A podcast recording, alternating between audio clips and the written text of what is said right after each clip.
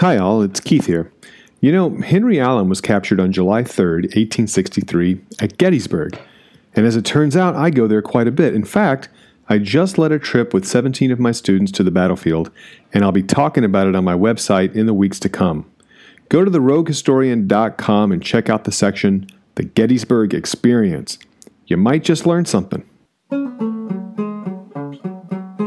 Rogue Historian presents The Civil War Letters of Henry A. Allen Letters from a Yankee Prison. Dear Sarah, I received your kind letter last evening dated first, in which you say mine of the 22nd July had come to hand. I have written twice since that time, which no doubt have arrived ere this.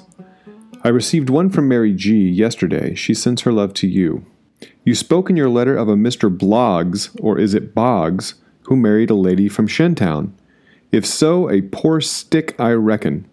I am sorry to learn that Mary is sick. You must go to see her often. I always liked Mary, but shall love her as a sister hereafter.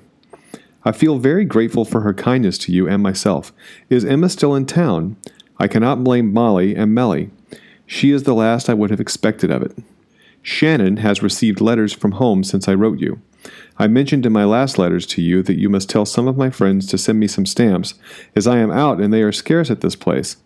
No news with us. I am enjoying fine health at this time.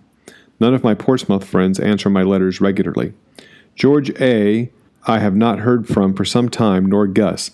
Give my love to Aunt Mary. How is she getting? Tell her I would very much like to see her. My love to Mary and all relatives and friends. Kiss my dear little ones for me and accept the best love of your Henry.